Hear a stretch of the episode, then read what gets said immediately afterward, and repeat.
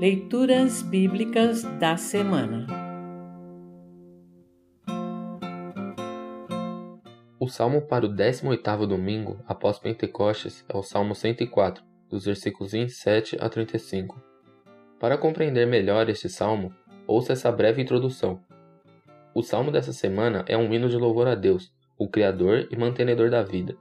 Seres humanos e animais dependem dele para continuar vivendo e se desenvolvendo. E Deus olha por todos e ajuda a todos, inclusive a nós e a nossos familiares. Reconhecendo a bondade de Deus, o salmista encerra sua composição com Aleluia, palavra hebraica que significa Deus seja louvado. Ouça agora o Salmo 104, dos versículos 27 a 35. O Salmo 104, dos versículos 27 a 35.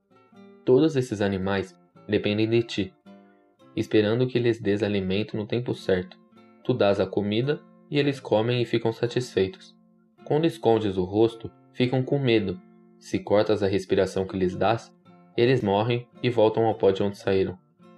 Porém, quando lhes dás o sopro de vida, eles nascem, e assim dás vida nova à terra.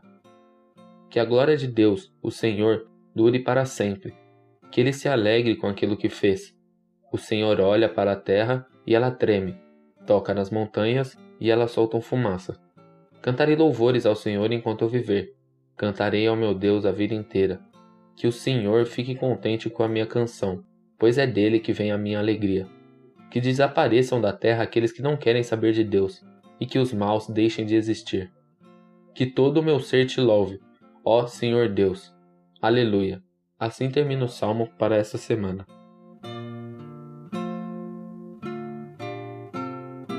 Congregação Evangélica Luterana Redentor Congregar, Crescer e Servir.